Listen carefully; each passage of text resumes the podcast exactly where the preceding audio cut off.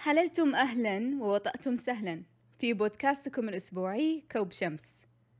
المستمعين والمستمعات الأعزاء السلام عليكم ورحمة الله وبركاته.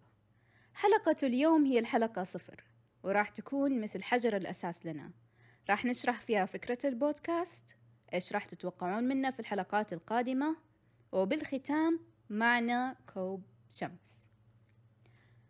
فكرة البودكاست ومحورها هو الإنسان وخصوصا شعور الإنسان وصفاته.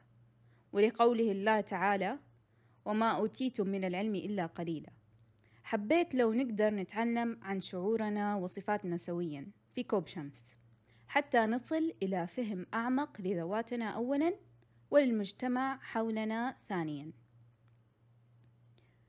راح نناقش المواضيع بطريقة علمية ونفسية واجتماعية ونعرض آراءنا الشخصية حولها ونستذكر قصص من التاريخ أو الحاضر مرتبطة بالمشاعر أو الصفات المذكورة في الحلقات.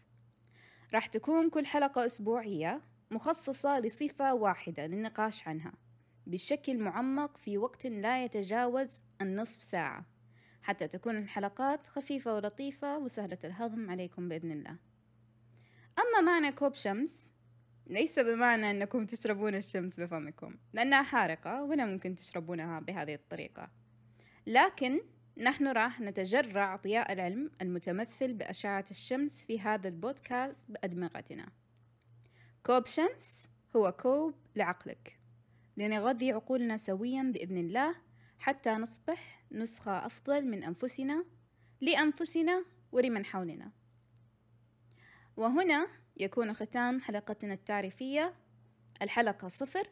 ترقبوا نزول الحلقة الأولى على ميعاد حلقاتنا الأسبوعي في كل خميس بإذن الله.